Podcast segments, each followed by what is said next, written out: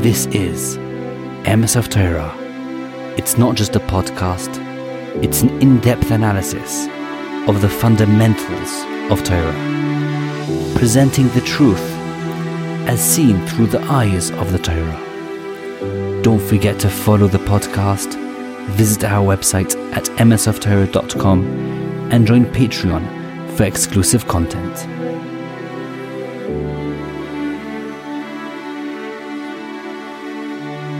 The Rambam writes in the beginning of Sefer Amada, Hilchos Yisodei Torah, that Amud Chachmas Leida Sheisham Matzui Rishon, the foundation of all foundations, the pillar of wisdom, is to know that there is a Matzui Rishon, a first Matzui, which will translate for now as existence, Vumamsi Kol Nimtza, and it brings in all everything else into existence.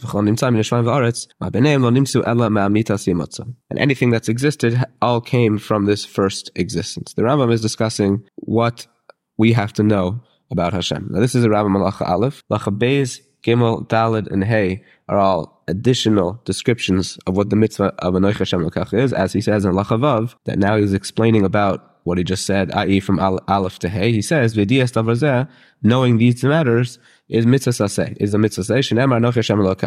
The Rambam in, from Aleph to Hey is really discussing the mitzvah of Anochi Hashem Lokach. Now we read Aleph. Now Beis says as follows: shu matzui, So Beis basically says that if something, somebody it would enter somebody's mind that there is no Hashem, then nothing else can exist. And Gimel, levitulam. But if you were to imagine the opposite, that everything else would be would not exist, nothing would change this first matzui. Fichach says the Rambam ein ka amitas echad mehem. So in Halacha Beis and Gimel, the Rambam says that if you would think that there is no Hashem, nothing else could exist. But if nothing else existed, Hashem would be the exactly the same. And therefore, says the Rambam, his amitaso, his truth is not like amitas echad mehen. It's not like the truth, emes, of one of them. So first of all, we need to discuss why this is true. How did what he said in Halacha Beis and Gimel flow from what he said in Halacha Aleph? Does it flow at all, or is it just random, different random things that there is a first existence? And also says the Rambam that if the first existence wouldn't exist, nothing else would. But if everything else wouldn't exist, he would still exist. Does that flow from halacha aleph?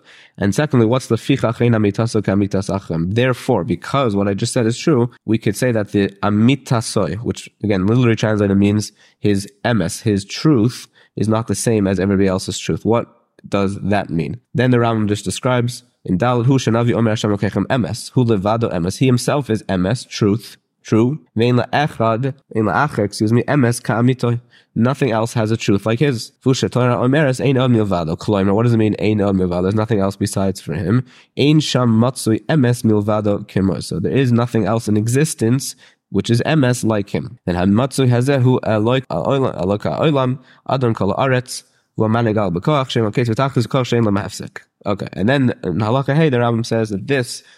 we just described is the ruler of the world, and that is Anochi Shem Elokecha. In short, the first four halachas, it's more proper to describe them as the explanation of Yud Kei the name of Hashem. When he says Anochi Shem Elokecha, Hashem, Yud Kei is described, really the Rambam is basically describing, we'll call it its attributes from Aleph to Dalid. Hey is that this Yud Kei is in charge of our world, and Mamela, that's Anochi Hashem Elokecha. I am, Hashem is saying, I am Hashem, Yud Kei, Elokecha, the one who runs your world. So we're going to discuss halachas aleph to dalid, really. That's really what we want to focus on. Let's start from aleph again. So the Rambam says like this again: Sheyesham matzei rishon. You should know that there's a matzei rishon. What is matzei rishon? So if you look in the Perush, many many rishon use the following term, one way or another. Either this exact term or a little bit a little bit offshoot, but it's the same idea. He says Perush matzei mechuyev hametzias. The, the, Kadosh Baruch Hu, obviously referring to, is mechuyev hametzias. Loosely translated, that means his existence is obligated, not optional as opposed to Efshar Matzias, that something's existence is possible, this existence is obligated. So what does that mean exactly? We need to discuss what this means, Mechuyev HaMetzias. Other term, other Sfarim use, but again, it's the same, it's the same thing. So what does this mean, and what's the, what's the meaning, what's the significance of the meaning of this? In order to understand this, we need to take, we have to take a little step back and we're going to discuss the concept of infinity. So let's start with a little bit of a, a riddle. We want to discuss now the, the difference between we call never ending and infinity. What does that mean? What's the difference? Let's let's talk about this riddle. If a person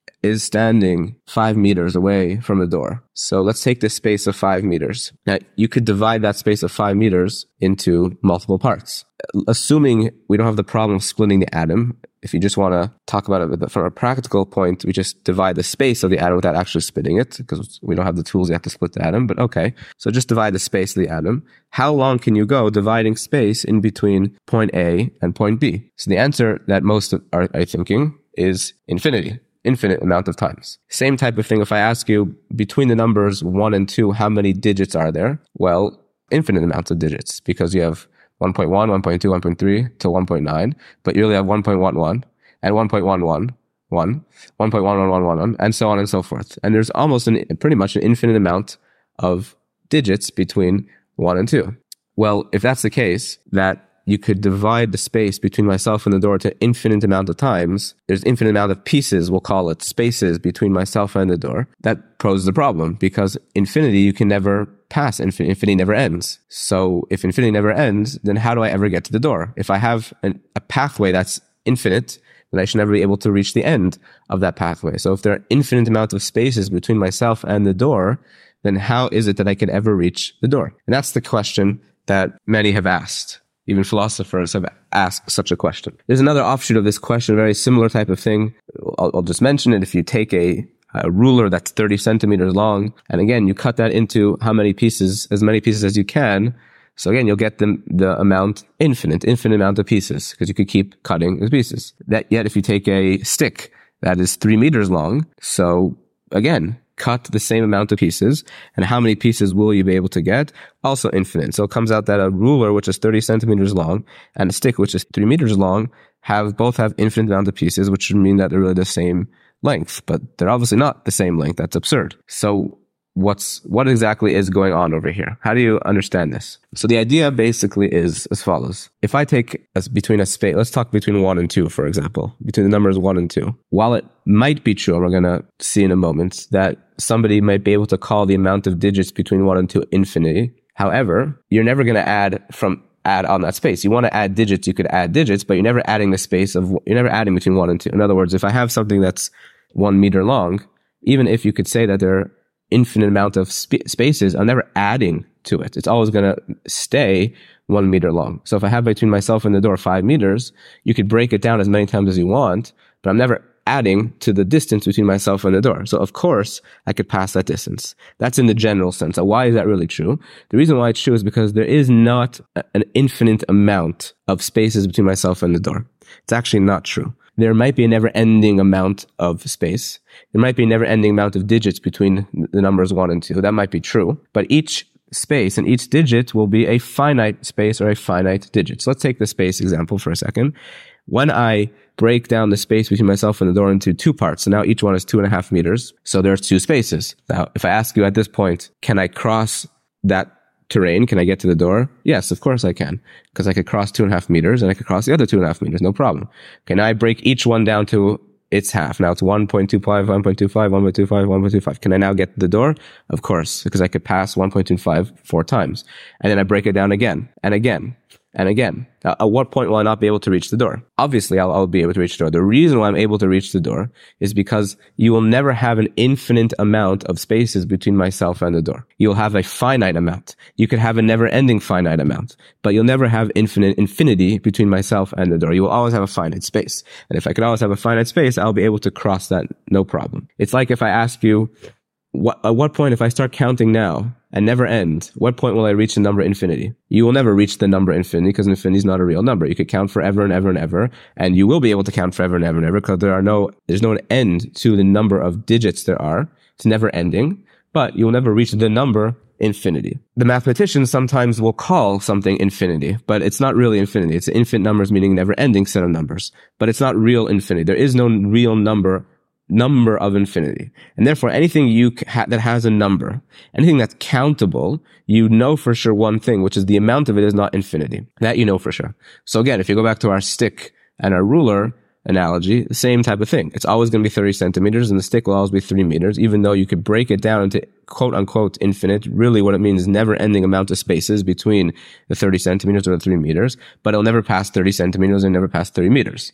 No matter what you have, you'll never get more than a finite amount of numbers. And therefore, of course, you could, finite will end. Each one number, it's really, each number is one, each number you will be able to traverse that space because each space is finite. If you add enough finite numbers, you'll never get to infinity. So first of all, two things to take out. First of all, that anything countable will not be infinite. It will be finite. And second of all, once a part of the whole will be finite, the, you would know the whole is going to be finite as well because at what point will we be able to get to infinity? The answer is never. So if I'm counting grains of sand in the sea, I will never get to the number infinity. Even if, though I cannot count all of them, it's going to be too much for me, but I will know that the entire amount is not infinite because I could count some of them. And if I just add, if I count five grains of sand and the rest of the sand is just a bunch of groups of five uh, grains of sand multiplied, then I know whatever I'm going to get, I'm not going to get infinity. So that's the idea. That's an important idea to, to know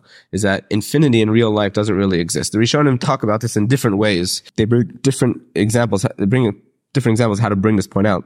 I'm not going to go into the examples, but that's really the idea that we need to understand is that the number infinity doesn't really exist in real life. Everything is finite. Now, if something is finite, then we understand why that means it has an end. The number itself is limited. One is always limited, one as opposed to two. The space, which is finite, is obviously limited. You could traverse that space. Finite has an end, and finite also has a beginning for the same reason. Now let's see a uh, use an analogy to to make this point very clear. If let's say you see a guy who's putting in jelly beans one by one in a big bowl, and every time the bowl gets filled, it expands magically. So he's keep keeps putting in jelly beans. Now, you want to know how long is he putting in jelly beans for and how many jelly beans are in there? Well, he's never going to, you're never going to count. So can you say that there's infinite amount of jelly beans? No, you cannot. Fine. Let's start. Let's ask the following question. Is it possible to say, if you go over to him and say as follows, say, you know what? Stop putting in jelly beans for a second. He's okay. He stopped putting in jelly beans. Now start removing jelly beans. Is it possible to say that he's never going to finish removing jelly beans? Not in a long time, not in a very long time. I mean to say, is it possible to say that he will never be able to finish removing jelly beans? So it's not possible to say that. Why not? Because of course he's never, he's not going to be adding jelly beans. There's a finite amount of jelly beans there. If he starts removing them, he will eventually get down to zero. And that means because there was a first jelly bean. Again, nothing that's countable can be without a beginning because the number can be diminished.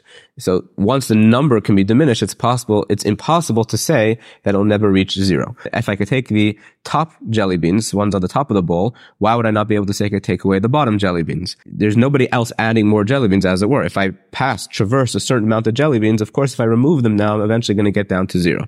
That's just a way of showing that, of course, if there's a finite amount of something, it has an end and it also has a beginning. That means everything that's countable is finite. If the part of, of something is finite, then the whole will be finite as well. And anything finite has an end and it also has a beginning. And that's the first thing we need to know about the difference between infinite and finite in order for us to understand something about, about Hashem. That's part one. Part two is as follows. Everything that we has existence in this world that we know of has a cause as to why it existed. On everything I could say about it, why does this thing exist as opposed to not exist? If I look at the table and I ask, I, I could ask myself, why is the table here as opposed to not here? It was possible that the table cannot be here. So why is it here as opposed to not here? So for now, we're going to we're going to use the easy cause. We're going to try to understand a very basic cause. And we're going to say as follows, that the table is here because somebody built the table. So the table could not have been here. It could not have been here theoretically. It is here. How did it get here as opposed to not existing? The answer will be the carpenter. Okay. And that is going to be the cause of the thing. The cause is the thing that brought it into existence as opposed to non-existence. Now, as a side, why does have to be true? This has to be true because nothing can bring itself into existence from a state of non-existence. If there was no table, the table itself cannot bring itself into existence. That's something that's axiomatic. As we discussed, mentioned it once before, now it's pretty important for this discussion, is that nothing that was in non-existence could bring itself into, can bring itself into existence. It needs something outside of itself in order to bring it into existence. That thing that brings it into existence is going to be called its cause. So for the table, its cause is going to be the carpenter. So again, if the table would not have existed, I don't need a cause for that. I don't need a reason why something doesn't exist. I need a reason why it exists. The reason why the table exists is the carpenter. So that is the cause of the table. And it's the same thing by anything. Anything, anything that happens in the world also has causes, but we're now going to focus on how things come into existence. The way things come into existence is simply because there was a cause to it. If I look to why this thing exists, the question I always have to ask myself is why this thing exists as opposed to non-exists. If I, I could say that about myself, the answer will be my parents. I say that about this couch. The answer is whoever made the couch. You could say that about any single thing in the world and ask it why it exists as opposed to doesn't exist. And the answer, whatever the answer is going to be, is what we call it its cause. And that's true about everything in the world. Again, how do I know it's true about everything in the world? Because things don't bring itself into existence. And therefore, something which was not existent, and we're, we're going to be very careful how we say this because it's going to come back, it's going to be important for us in a couple of minutes, but things that had a, were in a state of non-existence, if you want to say it that way, need a reason why they exist. And therefore they need a cause to bring them into existence. And that's why everything, and since everything, certainly everything we know in the world could have a state, could have been in a state of non-existence. Therefore, it needs a cause. Okay. Now here's the question. Using what we know by what we just have established by infinity and finite, let's speak this, let's flush this out.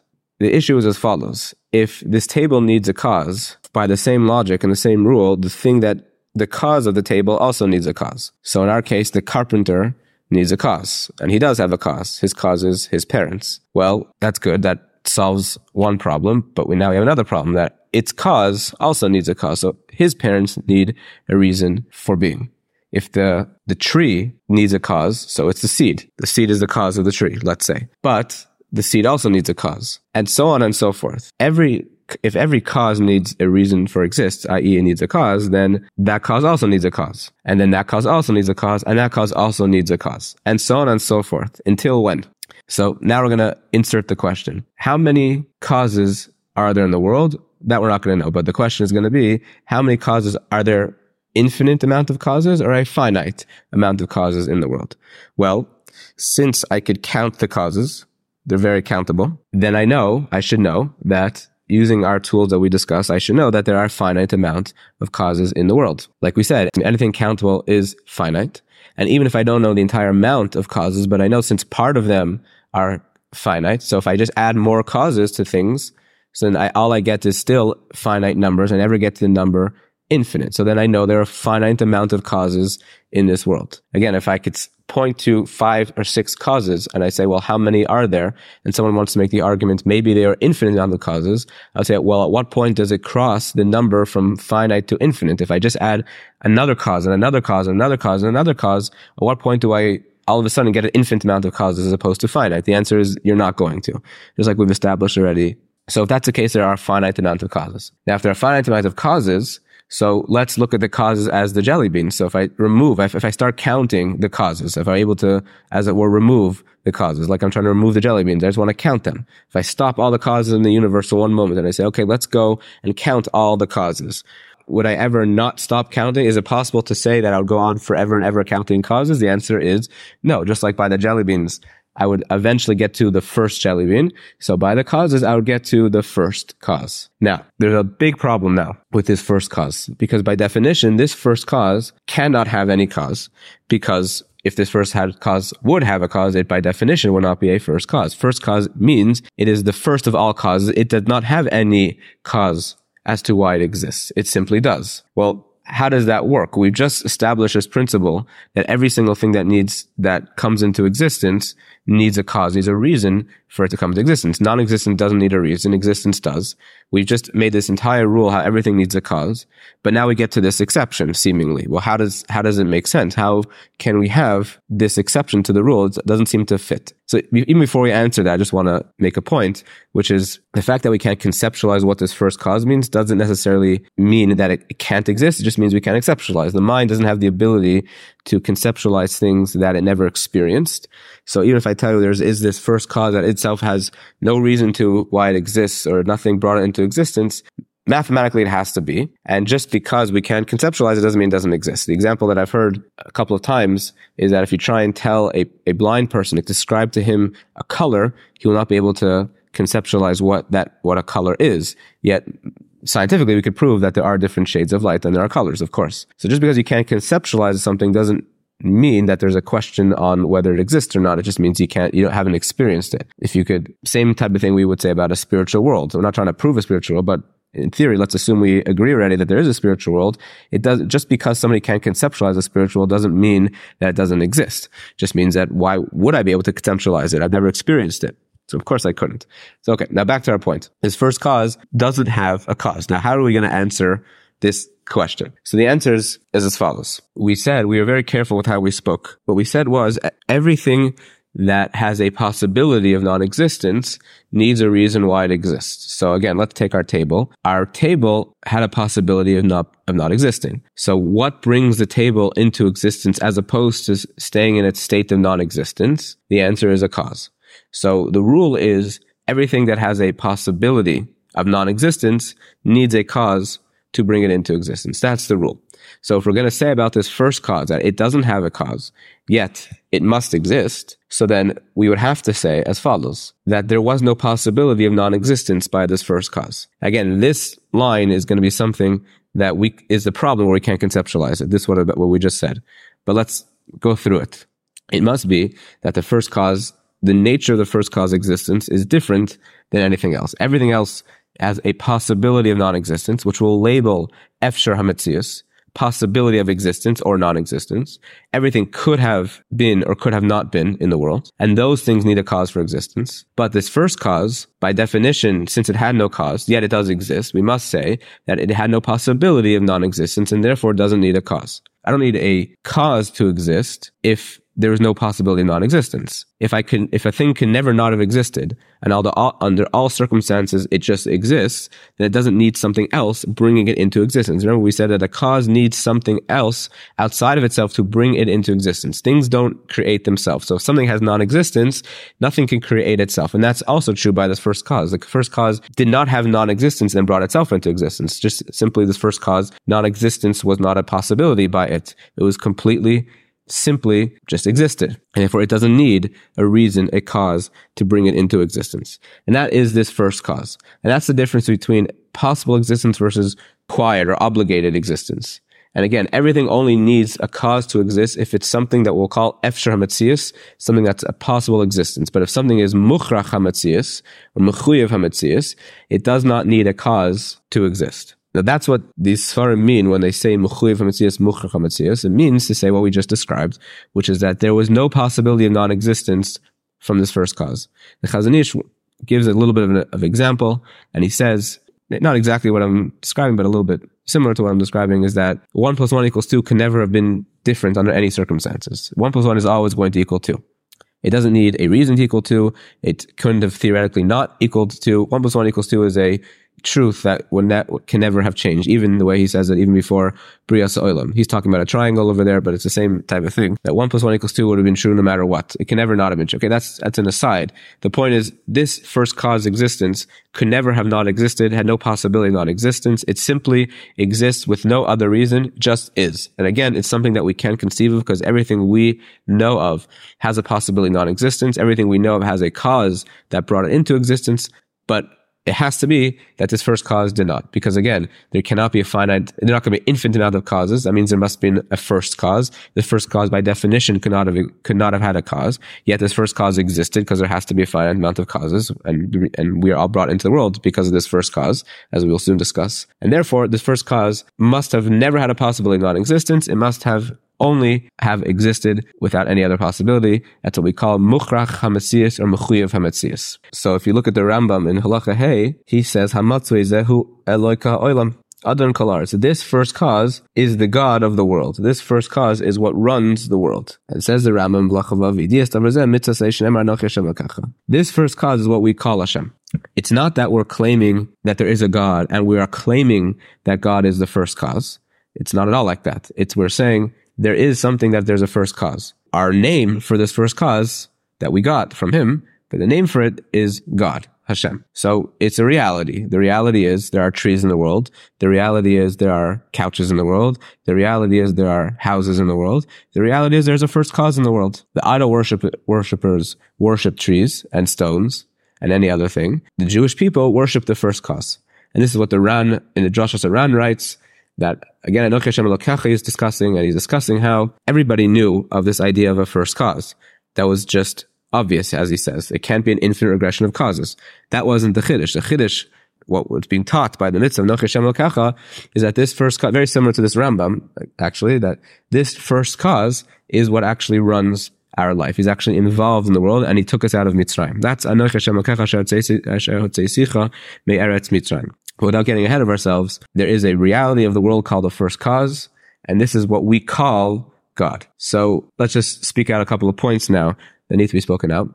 People will say that even if you want to say, use this argument about this first cause, who says, either they will say, who says it was God, or they will also say, that's very nice what you're saying, but who created God? So the question, obviously, if, those have been really understanding what we've been saying, is obviously a, just a simple mistake. Because again, let's say it as we as we just said it, we can prove that there is something called the first cause. The first cause, by definition, had no creator, because otherwise that would be its cause. So therefore, that can't be.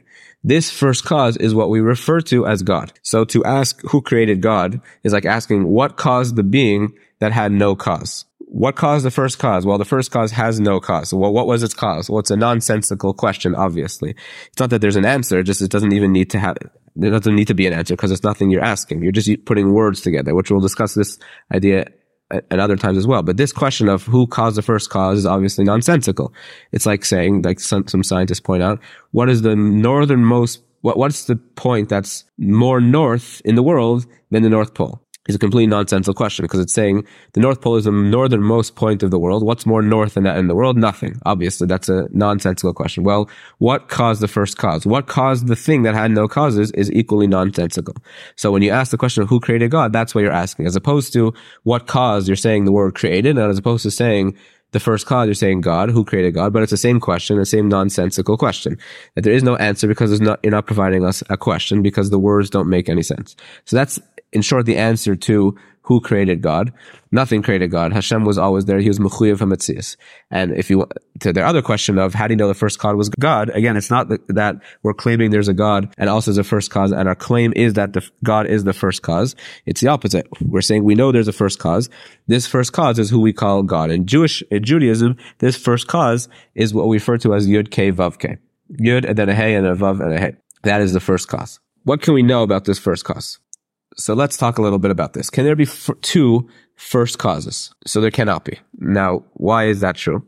Besides the fact that it means first cause, but in a more basic reason, and this is also going to explain uh, many, many other things about this first cause, as as follows. Let's say we are saying that there are two things, A and B, and we're saying A is causeless, right? We want to ask really, as opposed to asking the first cause using that, that terminology, we're going to ask, can there be two causeless beings? Let's ask it that way. And the answer to that is also no. Let's say A is causeless, thing A is causeless, and thing B is also causeless. We're going to have a little bit of an issue. A and B are similar in one way, in the fact that they are causeless, as we're trying to describe, but they're also different another way. Now, how do I know they're different? Because if they weren't different, there wouldn't be a difference between A and B. Every difference has to be because there's a limitation to something. If there's no limitation, A is just B, then there's no A and B. They need to be different because something needs to be separating, ending where A is, and B needs to start somewhere else. Again, if there was no differentiation between the two of them, then it wouldn't be two different things. Anything of difference, plurality, needs limits. So A can, A is A and not B, and B is B and not A. If you want to take two different things, a chair is different than a table. Chair is limited to what it is, and it doesn't go into the, it doesn't go into the definition of a table. A table is what it is. A chair is what it is. It has its limits. A chair is only this, whatever you describe a chair. A table is only this and not this. So the limitations allow us for making differentiations between two different things. So A and B have to be different as well. It has to be something that separates A from B, otherwise it'd be the same thing. Well, that means that A and B have two aspects to it. Number one aspect is that they're causeless. That, that is what makes them similar. And the second aspect is the thing that differentiates them, the thing that makes them different. Therefore comes out that A has parts and B also has parts. A has two parts and B has two parts. Now, if A has two parts and B has two parts, then you can't call A and B causeless because the composition of its parts are its cause. If it wouldn't be put together this way, then it would be something different entirely. If I take out half of A, then it would be different than A. It would be something else. So it's only once I put the two parts together, then I get A. Well, if that's the case, then by definition has a cause. And what we're looking for is a causeless being. That means anything that's composition, anything that has parts to it, cannot be the first cause because the putting together, the composition of its parts are actually its cause and therefore it can't be the first cause. So in short, anything that has parts, anything that has different aspects to it can't be the first cause. In order for something A to be different than B, it needs different aspects. One aspect where it's similar, one aspect where it's different. If that's the case, its composition is its cause, and therefore it can't be a causeless being. And therefore, the first cause, we can learn about many things from this first cause. Number one, we can learn about it doesn't have any parts. This first cause, it's not composed of anything. Again, because if it were, then that would be its cause and it wouldn't be the first cause. This first cause cannot have any emotions. Because again, if it would have, if it would have emotions, then those emotions would make it what it is. And it doesn't have any cause. It can't have any attributes. It's just simple. As well, we just said that this first cause, we prove from the fact that A and B can't be causeless. We proved it from the fact that, that they are compositions. They are different parts put together to make them, make them what, what they are. So let's take that thing A for a second. A, which has the two parts, that the first thing can't be the first cause because again, putting its co- composite parts together make it what it is. And that is its cause. That means our first cause, which doesn't have any cause by definition, does not have any parts. We'll call it one in the sense that it has no parts. Not only one as opposed to two, not simply that there's one and not something else, but rather that it's one as opposed to multiplicity, multiple parts. Just oneness, as we say. It's only one in the sense, like nothing we've described before, nothing we could even conceive of. Everything that we can conceive of has parts. Even if you can't see them, let's say scientists can see the different parts of it. Everything that we have is composed of multiple parts. If you go down to the atomic level, obviously you could see those parts. But even more basic than that, isn't for many things, you could see that it's composed of different parts. So if I say there's one book over here, that is true. There's one book, one as opposed to two. But this one book has many parts making it as a book. As opposed to this first cause, it has no parts. It's simply one. One, again, one in the sense, nothing that you can conceive of because we cannot possibly understand what that means. Again, the mind doesn't generate new information. It, it, doesn't, we, everything that we learn, we live in a world of multiplicity. This first cause is, is simply oneness. That is exactly what we say th- two or three times a day, every Jew. Shema Yisrael Hashem Elokeinu Hashem Echad Yud Ke Vav Ke is Echad. It doesn't simply mean that he's one and there's no, there's nothing else. There's no other God. It does mean that, but more basic than that is that he is Echad in the oneness in the sense that we're describing. He is simply one, no composite parts. And therefore he's also Ein El where, uh, that we're going to have to wait to how that the fact that he's one in this way makes it that there's nothing else like him. That we're gonna have to wait for that. But when we say Hashem is Echad, it means he's one. He has oneness. He's not made of any parts. Now, at least as well, we can start to understand why it is we can't define Hashem. We we hear a lot of these things. We can't conceive of Hashem. We can't define Hashem. So I, th- I think at least at a very basic level, we can understand why we can't conceive of Hashem based on this. But why is it that we can't define Hashem? Well, every definition, if you think about it, is a list of its causes. Now there are four basic causes that we will have, and we're going to expand on this a little bit next time. It's in Greek philosophy, but it's all over Torah as well. Chomer, tsura, poel, and tachlis. Chomer is the material, tsura is its shape, Poil is the thing that brings it into existence and tachlis is its purpose. So if I ask you to define something, so again, the, the classic example is chomer of a table is a, is wood, let's say. Tsura is the shape of the table. Poil is the carpenter and the tachlis is the purpose for putting food on it. That's the, the list of all causes. Now, if I ask you to describe something, anything, take anything in the world and I say describe it, define it, meaning to say, don't just use the word table, actually go through, describe what it is. Well, if I describe a table, it's the table in front of me right now is a table. It's made of wood. It has a piece of wood on top, four wooden legs, and it's there for the food. Put food on it and to eat off of it. So I've just given you a list of its causes. Talk about a book. A book is this, it's a bunch of paper put together with writing in it for reading. So again, I've given you a list of its causes. The reading is the tachlis. The piece of paper is the chaymer. And I, if I tell you the shape, it's the tsura. You give a list of any, you, you try and define anything in the entire world, you, what you'll come up with is a list of its causes. And therefore you understand very easily why if I tell you something does not have causes, why it, you can't define it. We can't define it because it doesn't have any causes. Every definition is a list of causes. If something has no causes, there's no definition for it. And that's very simple why we can't define Hashem, we can't conceive of Hashem. Because what are we supposed to, what words are we supposed to use? What experience are we supposed to have of this? Of course, nothing. So it's not a lack, it's not because of a lack of understanding per se or a lack of proof, we'll call it, that we, we're not hiding from things. When we, when we say we can't define Hashem, we can't understand Hashem, it's not a weakness in the sense of lack of proof of Hashem. It's simply because Hashem is something undefinable. Hashem is something so far away from our conception that we simply cannot understand, cannot define him, as we said, because he has no causes. So this is the first idea. And this is what the Rambam means when he says, Yesham Matsui Rishon. And this is the parish. The parish says Mechuyev Hametzius, and explains how the only terminology, the only term the Rambam can give for Hashem is Matsui. And he explains, really, based on what we just said, said, how else are you going to describe something? If I want to describe a new thing for you, what am I going to? I'm going to give you a list of its causes. Well, if this thing does not have any causes, what am I going to use? What terms am I going to use? So the only thing you can use is matsui, something in existence. Now we're going to see why that also is actually a very apropos term. We're going to have to wait for the next couple of halachas of the Rambam for that. But that's what the Rambam describes. The Rambam describes a Matsui Rishon, its first existence. There's nothing, nothing, no other term to give Hashem, because again, there's no other term to define Hashem. So there's no other words to be used over here. This is the first part of number one, proving that there's a first cause, but more importantly, I think understanding what it means when we say Hashem. It's the first cause that has no reason why it's alive, why it exists, Nothing brought it into existence. It doesn't get impacted by anything. It can't change because if it changes, that means something impacts it and we know nothing impacts it. It's not within time. It's also not within time because otherwise time would be its cause. It's not within space. There's no limits to it because that would be its cause. There's many things we are learning about this first cause who in the Jewish religion we call Hashem. And that's going to be the, that is halacha aleph essentially of the Rambam.